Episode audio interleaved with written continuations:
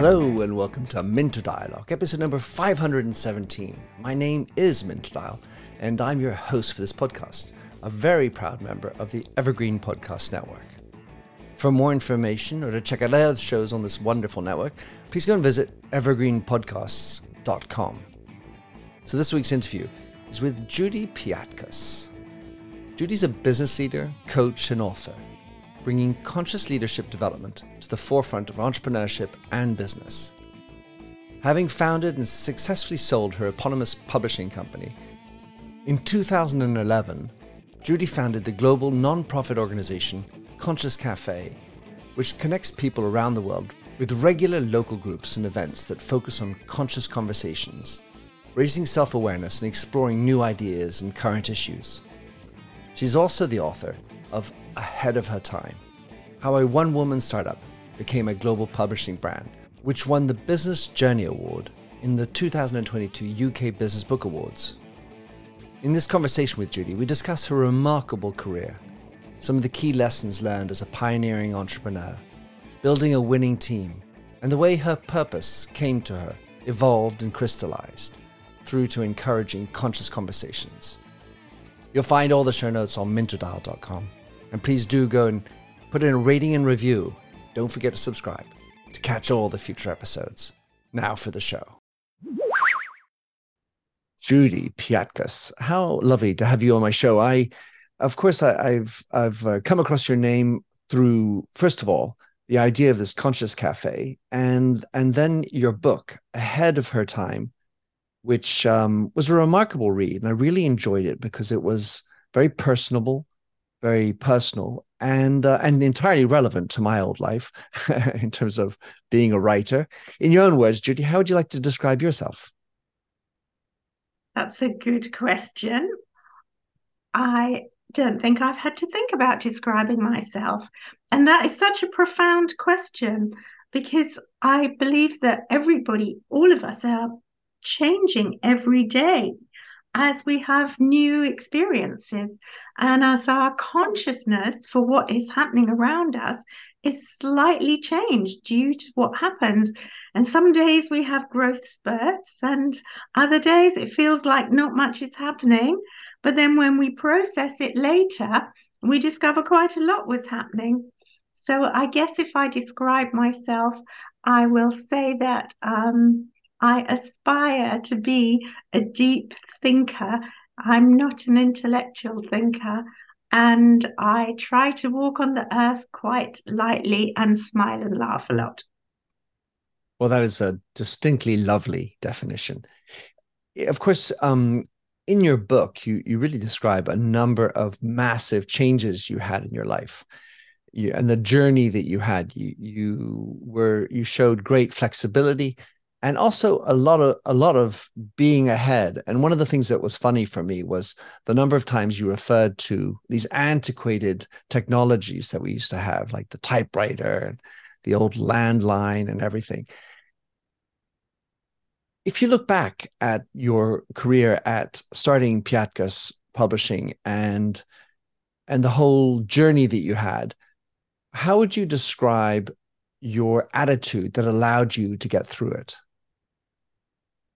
well, I always think I've been very lucky in this lifetime um, because I've got a fairly even temperament, and we, we we none of us can do can do too much about our temperaments. We have to learn to live with ourselves.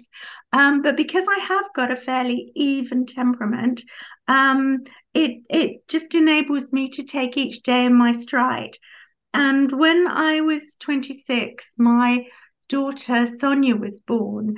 And Sonia subsequently, after about nine months, we found she had cerebral palsy and we didn't know how her life would play out. And of course, we couldn't know how our lives would play out in relation to this new concept of how our family was going to be.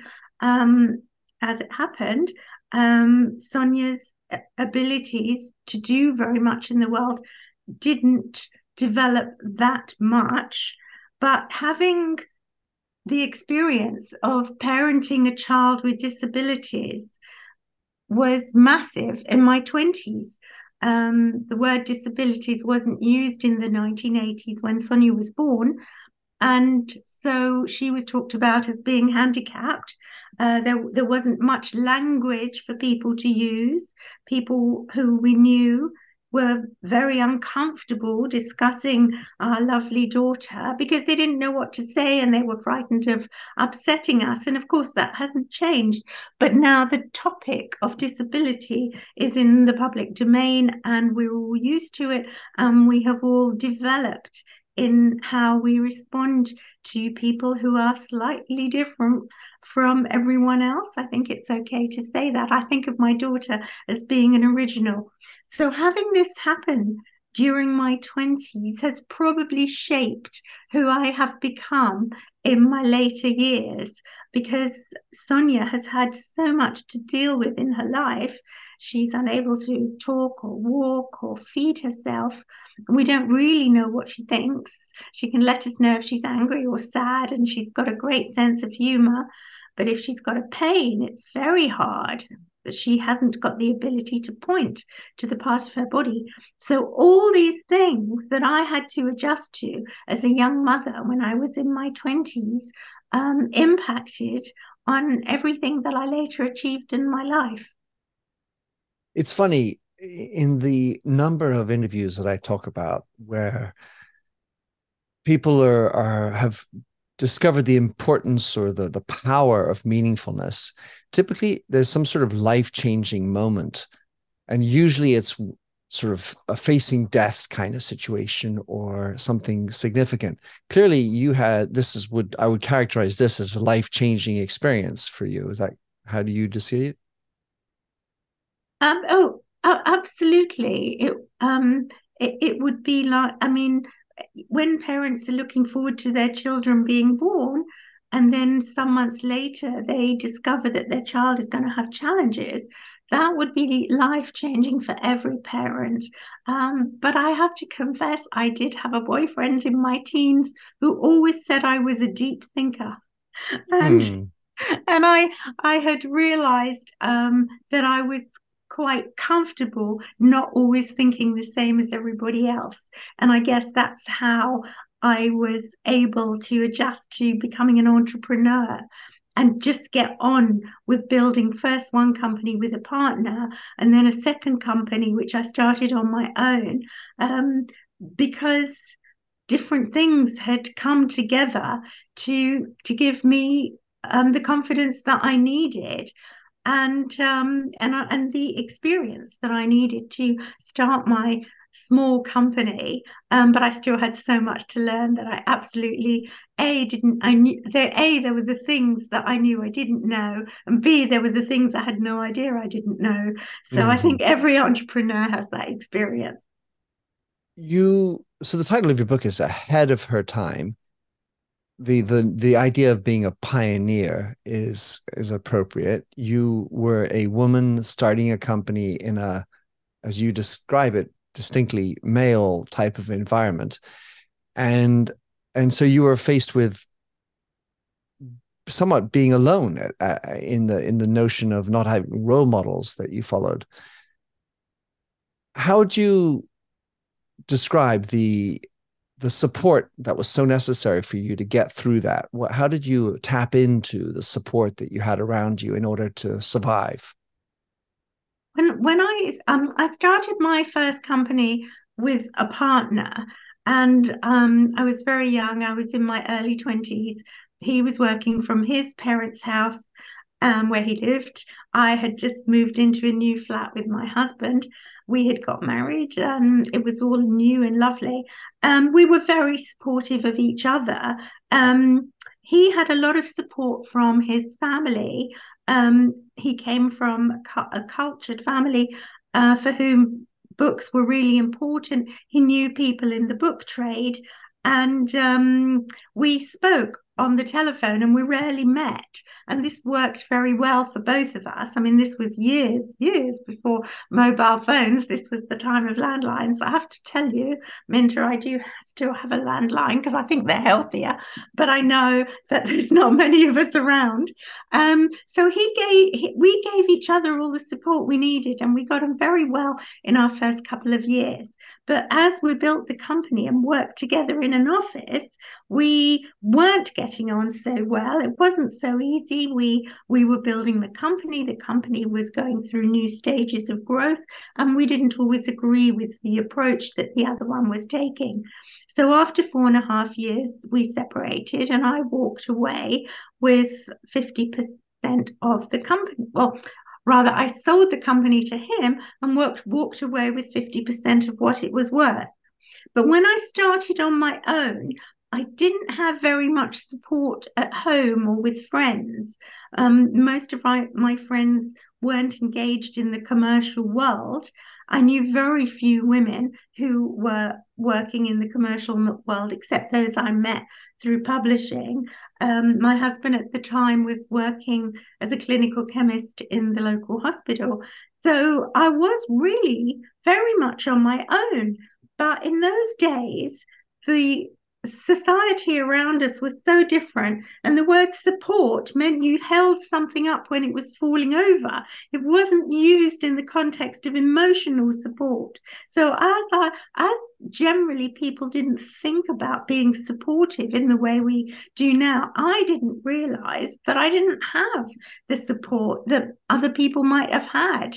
Um, my father was managing director of a small building company but he'd retired and I think he was quite in awe of the fact that his eldest daughter was doing all this. They, my parents weren't quite sure what to make of me. So, um, I, I, my father and I should have had a lot to talk about, in fact, we didn't have a very close relationship anyway. And I rarely discussed what I was doing with my parents or with my family and friends. But as I didn't know that I would love to have it, I didn't really miss it. Well, it is somehow a point that uh, in today's world we we kind of know everything, and therefore everything can be labeled. Or if you don't know what you don't know, then you it's sort of foreign, and and and it, and if you plow through just because well this is what I'm going to do, it gives you another sense of creativity and and, maybe some ignorance is bliss in this case. I think what was helpful was that as um, as I began to gather a great team around me, n- none of us had really held senior positions in organizations. So we therefore were very practical. We didn't have any issues around, well, it's always been done like this. We just thought, what's going to work best for us? So um, early in the 80s, my colleagues, several of my colleagues, were already working from home and just coming into the office. Which by then, by then we'd moved. We had a house in Loughton, and we put a loft extension on. So my colleagues would come into the office, which was in the loft extension, and we had meetings when we needed to. of course, we didn't have Zoom then, and um, and actually that worked very well for everybody because we were able to organize our lives around our work. And we were all committed to making the company a success because we had this lovely flexible lifestyle. And um, so yes when people got pregnant of course we gave them time off. And subsequently when we had young men working in the office who became fathers well of course we gave them time off. We we didn't have issues about doing new things I remember several years later, one of my colleagues, um, Simon, our production director, came into the came into my office one day and said, "Well, we're moving to Cambridge." They had been living in North London, and at first I was a little bit shocked and thought, "Oh, I hope we're not going to lose you." He said, "But not to worry, I'll be commuting every day, and I'm planning to work from eight to four. So once I'd got over that surprise, it was quite a surprise in the 80s, it worked out well for everybody. Um, we had um, a, um, a very key admin person in the office. She would come in and work from seven to three. Um, she her husband took their little boy to school and she left early to pick him up. And this worked brilliantly for everybody. And everybody knew that the staff or the, the, the culture at the top, if you like, it wasn't very hierarchical, but the culture at the top was flexible. And what I wanted was for everybody to enjoy coming to work. Because I hadn't been very happy in the first company I developed, I wanted everybody in my company to be happy and I wanted them to have a good time at work, work, work hard, but then go home and have a life because I think that's what we all want. And um, I have to say, email has made that very, very difficult. Um, but yes, I mean, let's have as few rules and regulations as possible and let's develop a culture of trust um, whereby everybody is supportive of one another and feels that the managing team are on their side. So, yeah, we were ahead of our time in those things. It strikes me as listening to you, Judy, that the idea of having a purpose came into being uh, slowly. You, the idea you didn't start with some grand purpose. I, I can imagine, other than wanting to be successful making great books get sold and so on. Talk us through how you approached or what you think of this notion of having a purpose for your company. When um, when i started in my first company um, with my business partner it was because i was still building a career and i'd always liked the idea of working for myself. When i started my second company I had Sonia and I had another child on the way. And it was very important to me to earn a good living because I knew that we would have a better life as a family if we had some money to spare um, for help for me and for Sonia. As the years developed and we began to publish books in the area of personal development and personal growth and self help, we saw there was a market and we were interested in that in those topics. So as we developed our knowledge of that whole area we began to think more deeply about our purpose. In the 1990s it was common for companies to have mission statements. Um, our mission statement as a company was to entertain to inspire and to inform. And if you'd asked me what my purpose was in the 1990s, 20 years, 25 years ago, I would have said my purpose is to publish and sell as many books as I can on behalf of the authors we're working with. But as I grew older and my thinking developed, and we got feedback for the pioneering work we were doing, I began to realize that my purpose was to open people's minds to new ideas and new ways of thinking.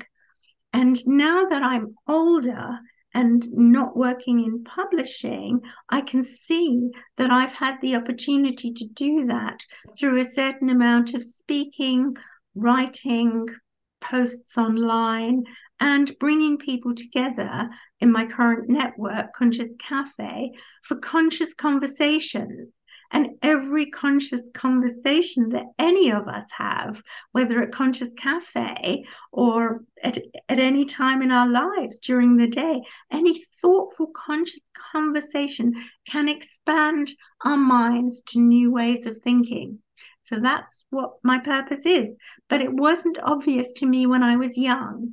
So I want to say to everyone listening to this if you're not sure what your purpose is, don't worry about it. It will become clear as the years go by. And yet, I'm thinking that you created this solidarity in your team.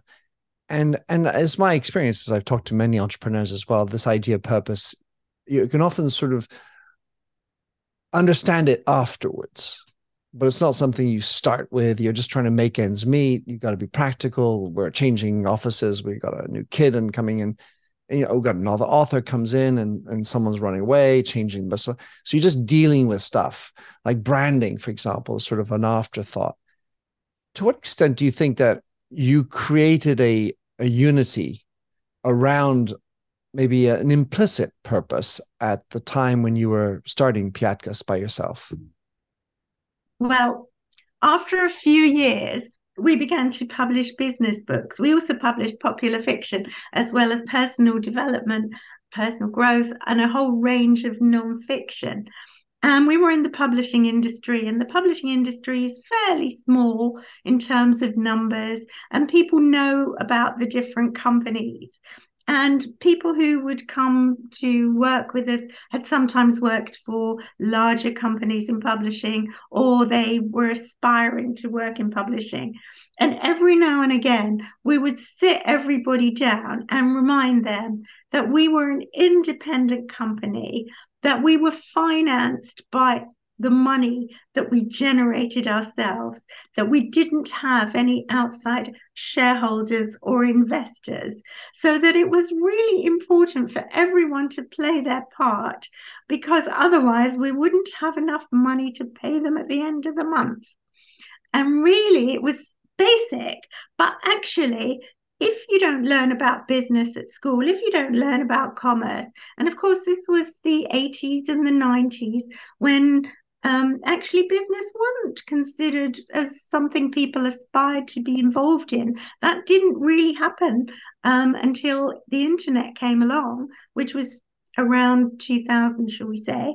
Um, from the point of view of people discovering they could actually become solo entrepreneurs sitting in their homes and make money. So we weren't at that time yet. Um, and the people working at Piatkus Books when it was an independent company really appreciated that we were like a little boat sailing on a massive sea, lots of big boats surrounding us, and everybody needed to, to sort of help with everything. A little bit like a pirate. Very much. Yeah. One of the, one of, one of the remarkable things is that, well, I want to get into this movement to nonfiction in a moment, but you you you really were ahead of the time as I read it in the way you worked in a distributed manner, the way you worked with flexibility, the way you worked with freelancers, and and and even with the the way you approached how your employees can go off and have uh, maternity leave or paternity leave or or what. So a lot of things that you did without the need of some regulations, without or before anyway, they became commonalities, and I, and I think that was really remarkable. One of the things that really struck me um, uh, was this movement from fiction to nonfiction. So first of all, I'd love to hear what you think the role of fiction is in society today the role of fiction in society. Um, I I think people, everybody, no matter where they live on the planet, we all love stories, and we want stories. And we want to hear stories. We want to be told stories. Some of us create stories. And I think it's the nature of the human being to love storytelling, to love the narrative. And to have the privilege of being able to f- publish fiction and to have the opportunity um, to launch new authors simply because we loved their voices um, was a great gift to us as a publisher. Um, fiction will always be important. Not everybody loves reading fiction.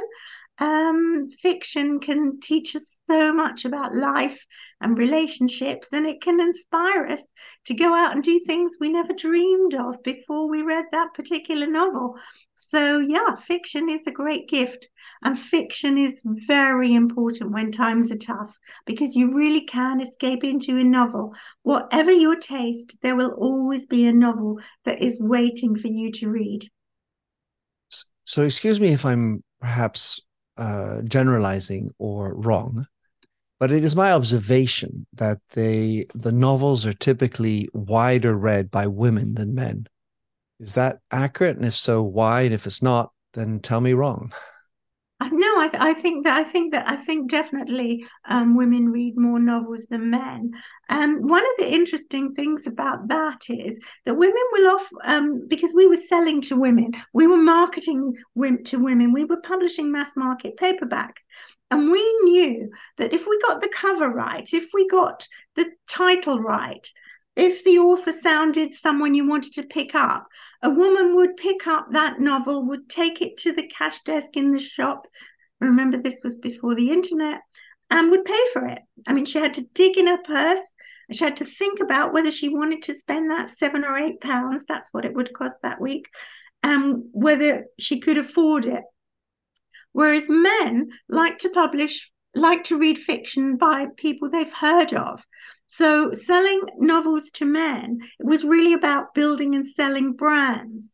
So men would all go out and read the same authors, um, but getting your author to be somebody that a man would recognize and want to pick up. And incidentally, when a man wants to read a book, they just pick it up and take it to the till. They never look at the price.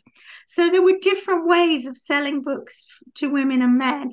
And I think in our company, we were better at selling to women um, because we there were so many women in our company. We did have men as well, um, but the fiction team was women and uh, and we understood better what they wanted. Um, I don't think I would have been the right publisher for a, an author like Wilbur Smith, who was, or I might have picked up Dick Francis, but they were the ones who were topping the bestseller list um, in the 80s and 90s.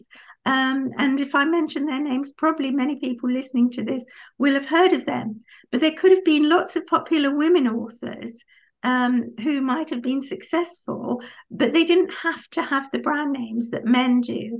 Um, so whether that is why women read more novels, um, maybe I mean I could start to generalize, but I think without doing a bit more research into the answer to that question, it's probably better not. Maybe women like stories more.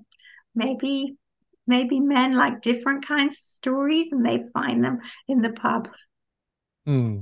Do you love news about LinkedIn, Indeed, Google, and just about every other recruitment tech company out there? Hell yeah.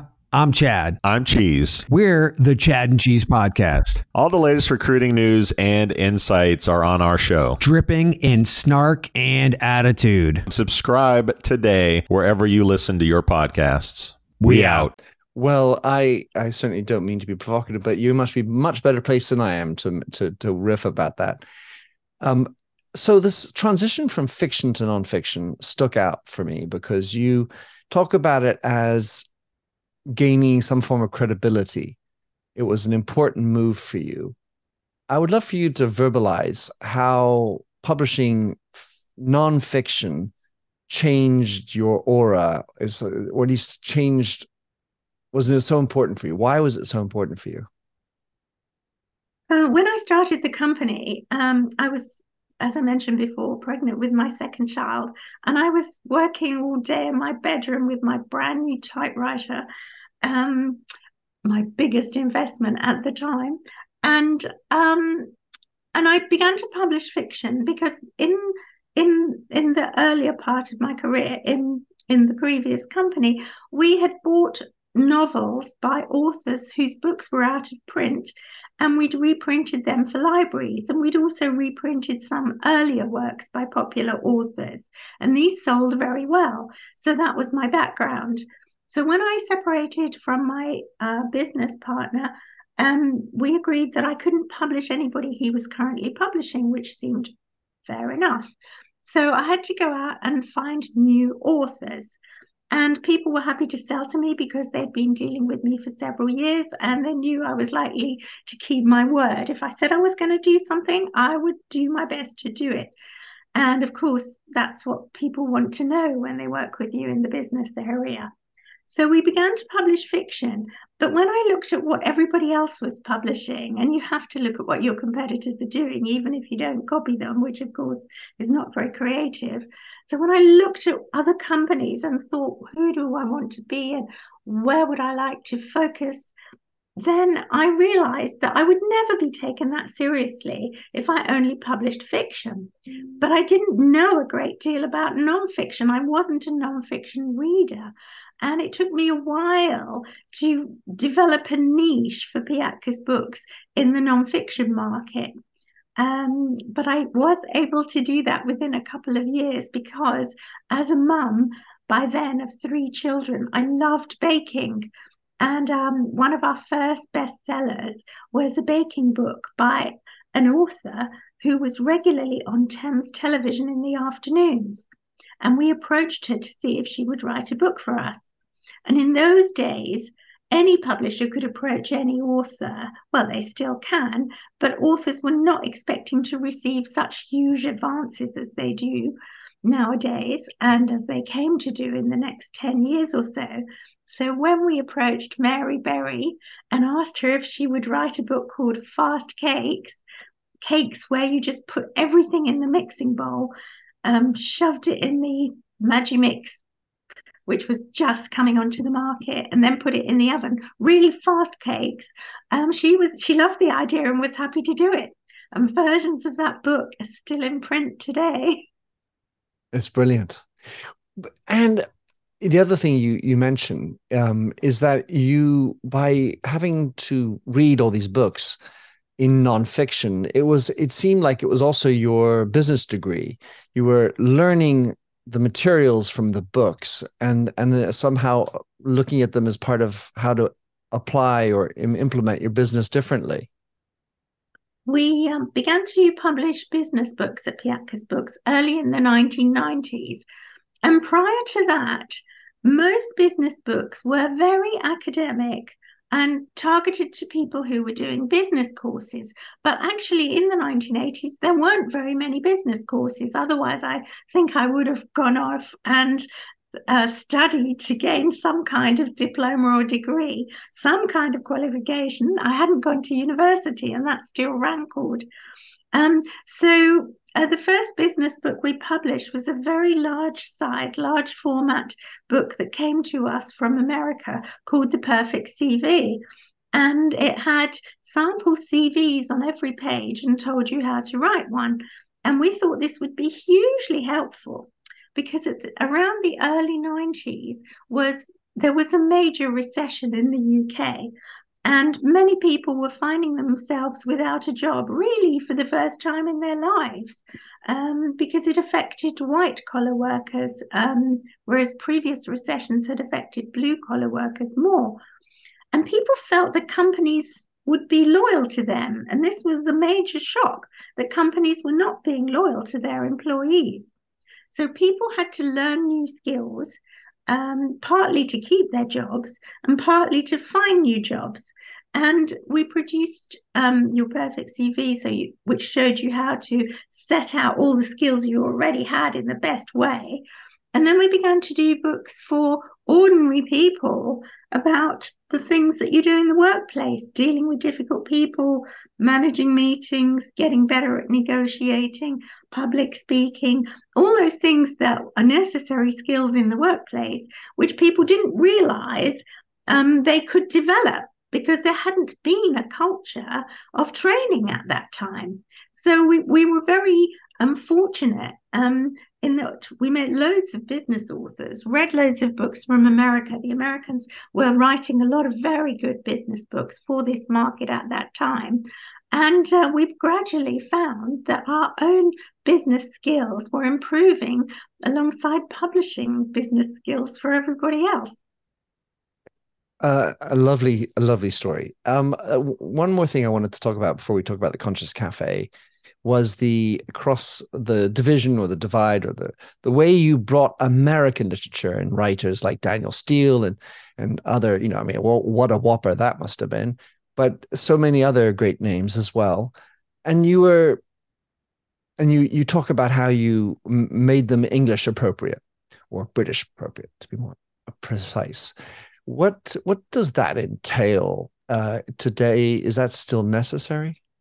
When um, when we published novels um, that we um, bought the right to publish in the UK and various export markets, when we published American novels, we didn't change the language at all. And um, as, as everyone knows, you can sometimes pick up an American novel and the, the terminology, the dialogue, the words are just very, very different. But we didn't change any fiction. But we did sometimes change non-fiction.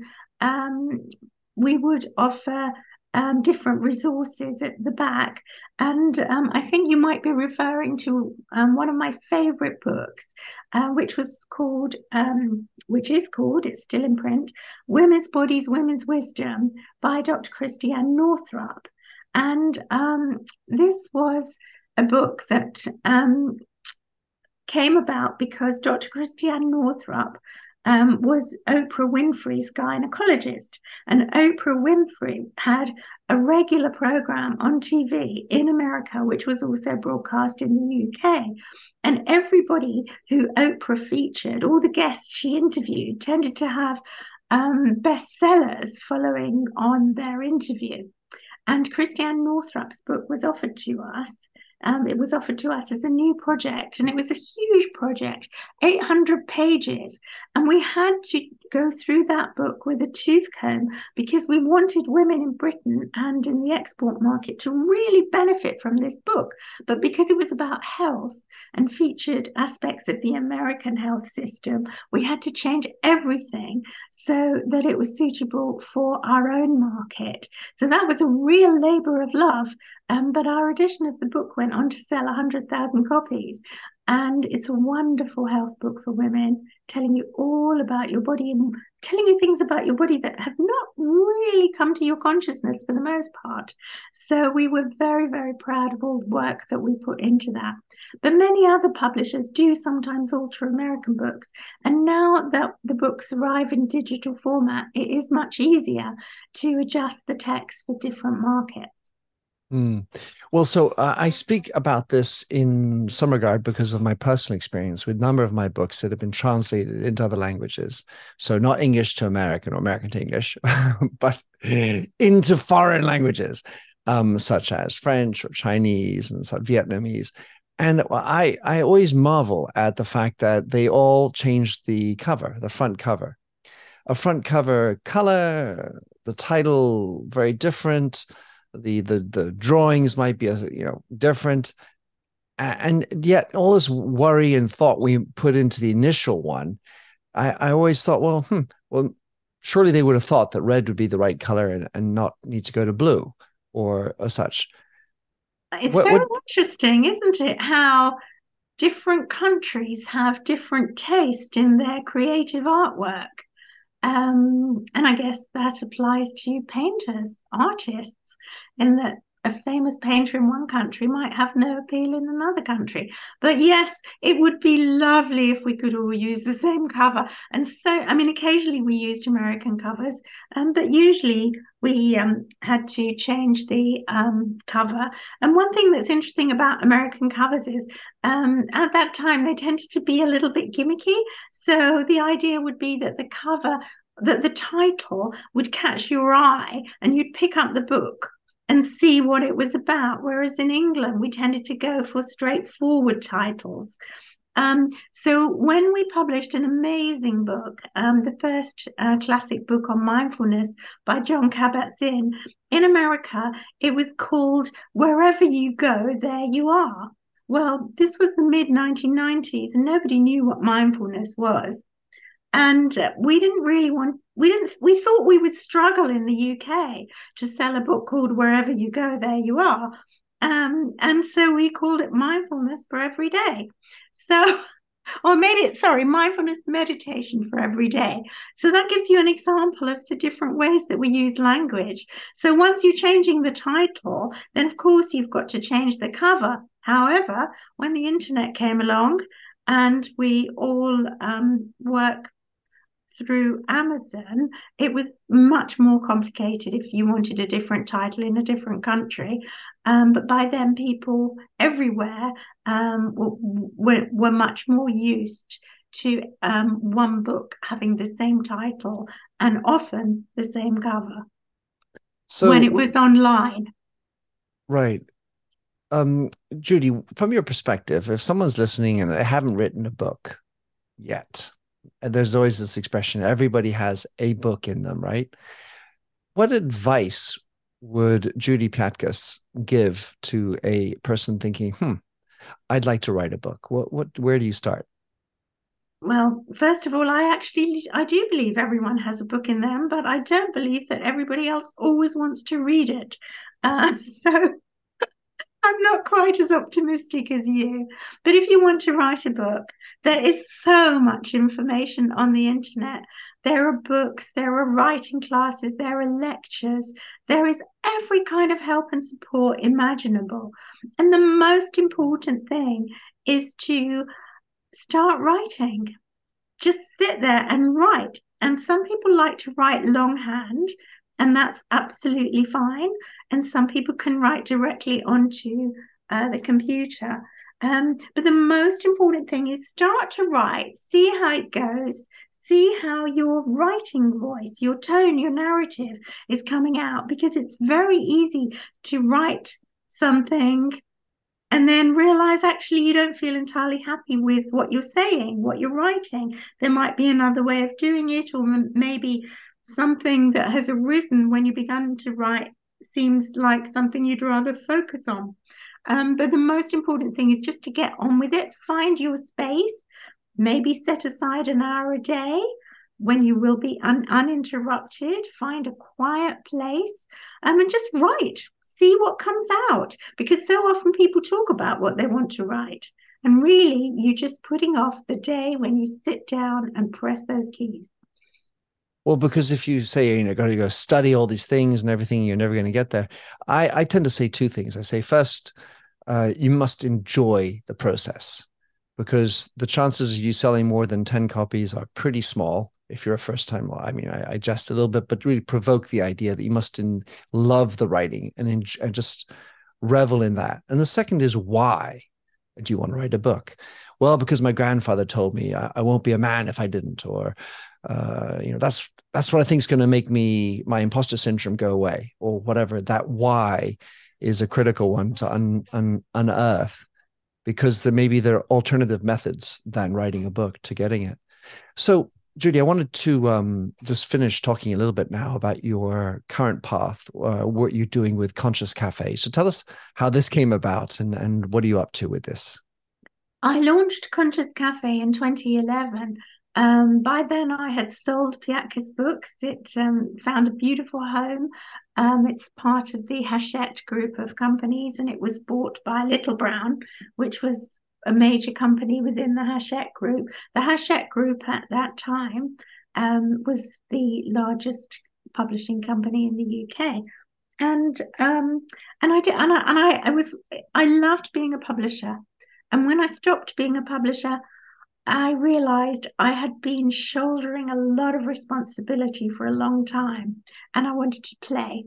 But um, I tried out different things and I really missed having interesting conversations about the, the areas that I was interested in. And at Piatkus, we published mind, body, and spiritual books, spiritual books, um, as I mentioned before, personal psychology and personal development.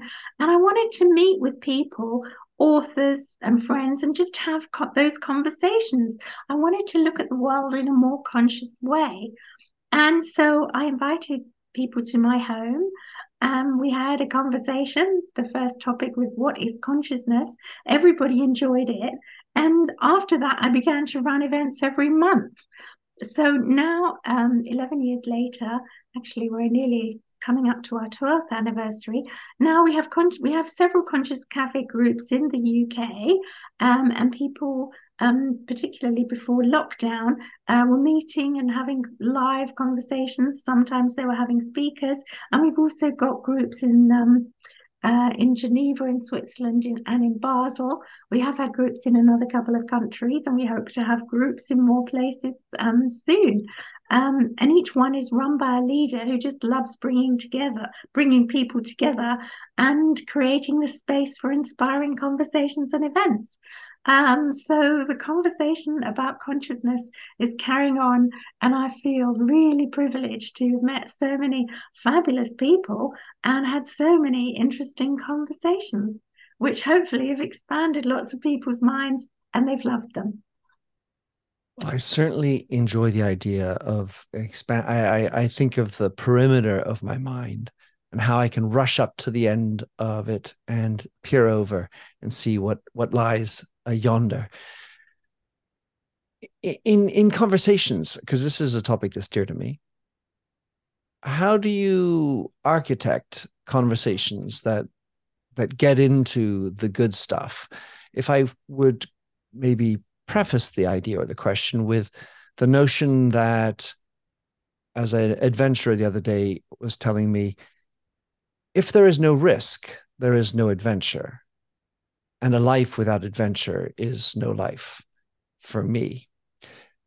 So I, I say that because if the conversation has no possibility of risk because it's so safe is is that the way to harbor and continue the conversation? Or how how do you approach having interesting conversations?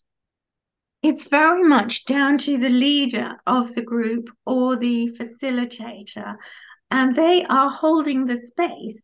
And by that expression um, i mean that it's up to them to create a space an area a sense of trust and intimacy where people feel that they can speak um, without fear of feeling foolish, without being judged. I think that's the most important. We none of us want to be judged when we speak. We want people just to accept us the way we were, with the way we are. And we want people to listen and we want our voice to be heard. And when the facilitator understands that, takes their time, introduces everybody, um, creates an atmosphere where people are comfortable, then a really profound conversation can arise. And even if they don't get everything right, you can still have a profound conversation, although some people might choose to hold back. Um, but many of us say it's Chatham rules. Whatever we discuss in this space doesn't go outside this space. It isn't shared with anybody, and um, and we will listen carefully and honor and not judge anybody. And many of the people who come have been working on themselves, working on not being judgmental for many years. Um, and so usually the the space that the facilitator or leader is holding is supported by many people who are sitting in that room or on Zoom. Um, so it's it's um, it's a it's a great skill when people feel safe enough to speak out, and when they speak out, the conversation becomes so much more profound. But the topic that you just shared about risk and adventure, I think that's a great topic. I mean, first you've got to think what is risk? Um, how am I living my life now? How risky am I being? How do I measure risk? So you'd be thinking all about the aspects of risk before you even got onto the adventure and decided what would be an mm-hmm. adventure. So you could definitely stay with that conversation all day. I like to provoke some thoughts for sure. In this notion of trust, something you write about uh, quite a lot in in the book ahead of her time. There's there's a feeling that if you're not self confident, you can trust the wrong person, and if you're not self confident in general, you don't trust yourself, and therefore, what kind of trust do you have with somebody else? How do you approach the idea of creating trust? As a leader in any organization, uh, the first thing is if you want people to trust you, you have to respect them as an individual. And you have to do what you say you're going to do because everybody is noticing exactly what you're doing when you're the leader. Um, you know, they're watching you, they're paying attention, they're talking about you. Um, and so you have got to be very self aware. And all of us can learn to be self aware. And as I mentioned before, the tools are out there because the, the thing that was really special for us at Piatkus was that we were publishing books and we published books on self esteem and we published books on confidence. And we published books on feeling good about yourself, understanding yourself better. And we were publishing those tools. They didn't really exist at that time. And I'm talking about the 80s and the 90s. And of course, uh, even even at the end of the 90s, we published a book called Life Coaching, and by a woman called Eileen Mulligan, and hers was the first TV series on the topic. And W.H. Smith took it on their shelves. They'd never taken a book on life coaching before. So when I say the tools weren't there, the whole of society wasn't really thinking about themselves in that very deep way that we now have the opportunity to do. I mean, if we want to understand ourselves better, we can get ourselves a coach. We can read a book by a coach. We can go to lectures. We can read blogs. I mean, there is so much information. Um, we could go into therapy if we wanted. I mean, um, we can all learn to live the best life that we're capable of, but the tools weren't there to do that 20 or so years ago. And that's what's really different now. So, if you have issues around self esteem and confidence, even a couple of sessions with a therapist, particularly if you're young, can explain so much to you. Um, and you've got to be aware of it and you've got to see and you've got to ask people how they get their confidence. And then you've got to think about all the things that you're good at doing. And we're all good at doing loads of things. And maybe we haven't recognized and acknowledged our own skills and talents.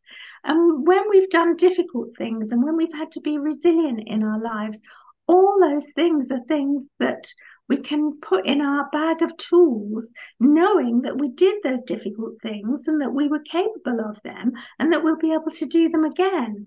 So it's a lifelong process because we all have times when we don't feel confident, when we think other people are doing things so much better, when we fall out with people who we don't want to fall out with. And that's why, to return to the very beginning of this conversation, that's why every day we're having the opportunity to learn something new. So, for anyone out there who's not feeling great about themselves, I want to tell you that we all experience days when we don't feel good about ourselves, but we need to feel good about ourselves most of the time in order to have the best life we're capable of. And there's loads of ways that you can learn to do that if you haven't managed it yet as I like to say, Judy, it's okay not to, to be okay. And, Absolutely. And, and we all have days that. when we are not okay. Lovely stuff. So, first observation, I love the fact that you cite the names and the authors of books. It's sort of so refreshingly old fashioned because today it feels that second observation, no one takes the time to read books, no one takes the time to have that self reflection that you're talking about and i think that is the the lesson or the gift that you've given in your chat. Ah thank you. Well i don't thank you. I think there's loads of people out there who are teaching mindfulness and studying mindfulness and I do think mindfulness if gives you the opportunity to start your journey of taking time to reflect and contemplate. So that's a good place to start. But mindfulness is also about observing your own thoughts. So it's not until you really observe your own thoughts regularly throughout the day and recognize what's going on in your head and what triggers your anxieties, what triggers your rushes of joy, it's not until you do that as a daily practice um, that you get in the habit of reflecting. But all of us can do it, whether you're whether you're in the commute to work or whether you're just about to fall asleep. I like to also not just observe my thoughts, but observe my breathing. Judy, thank you so much for coming on. How can someone grab your book? Are you writing another book, by the way? is that one? Is that, I didn't I want to get a scoop. no, no, I'm not writing another one at the moment. I've got an idea, um, but like lots of authors, I'm thinking about it more than putting words on paper. So we'll see what happens there. Um, so I have a website, www.judypiatkus.com. Uh, Conscious Cafe is www.consciouscafe.org. My book is Ahead of Your Time. Ahead of her time. Wow. Yes, I was. I was just. Wait, wait. I was ahead of her time. Yeah, yeah, yeah. Her time, and you can um, order it from your local bookshop. You can order it via Amazon or other online um, book outlets. You can download it and you can listen to it. So I hope you enjoy it. So, just a last thing on the Conscious Cafe. If someone wants to join them, create one, is that available on the website? Yes, just go to the website. Um, we don't have a membership. Anybody can sign up, and we will email you details of our global events, which everybody can come to because they're on Zoom, or you can see if there's a group near you. And if you think you'd like to start a group, um, then email um, info at consciouscafe.org. I will put all of that into the show notes, Judy. Thank Thank you. you so much. Thank you for inviting me. It's been a great pleasure. Thanks for having listened to this episode of the Minter Dialogue podcast. If you like the show and would like to support me, please consider a donation on patreon.com forward slash minterdial. You can also subscribe on your favorite podcast service. And as ever, rating and reviews are the real currency for podcasts. You'll find the show notes with over 2,000 and more blog posts on minterdial.com. Check out my documentary film and four books, including my last one, You Lead How Being Yourself Makes You a Better Leader. And to finish, here's a song I wrote with Stephanie Singer, A Convinced Man.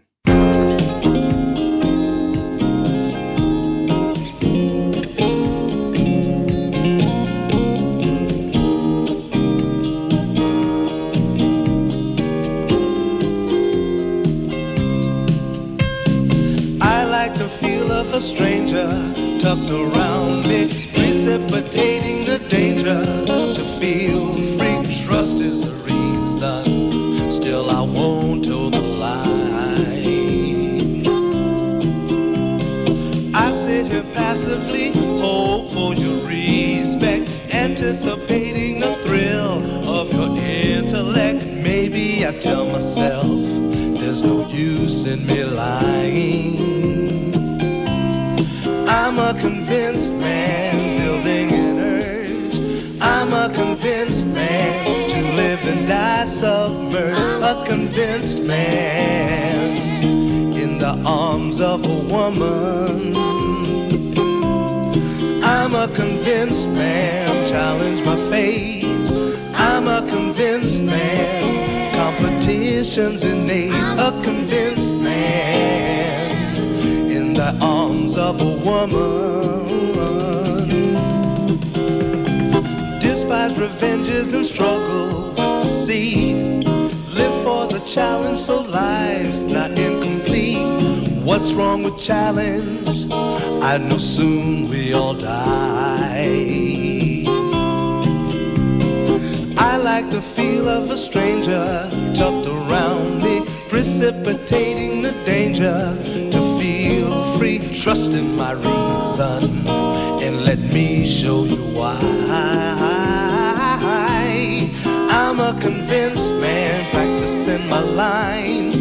I'm a convinced man here in these confines. A convinced man in the arms of a woman. I'm a convinced man, admit to the test. I'm a convinced man. I'm ready for an arrest. I'm a convinced man in the arms of a woman.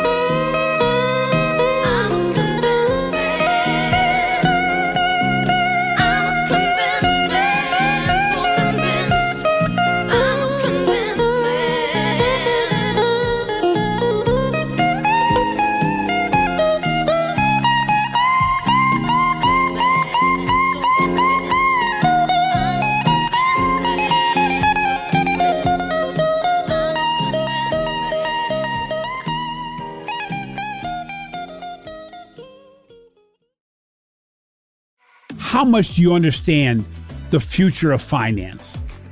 I'm Jim Marous, a top 10 banking influencer and host of the podcast Banking Transformed, where we dive deeply into the rapidly evolving world of banking and financial technology. Join me as I interview industry experts, thought leaders, and innovators as they unravel the latest banking trends, disruptions, and game changing technologies reshaping the world of finance. Redefine your understanding of the banking ecosystem. Subscribe now to Banking Transformed, available wherever you get your podcast and now available on YouTube.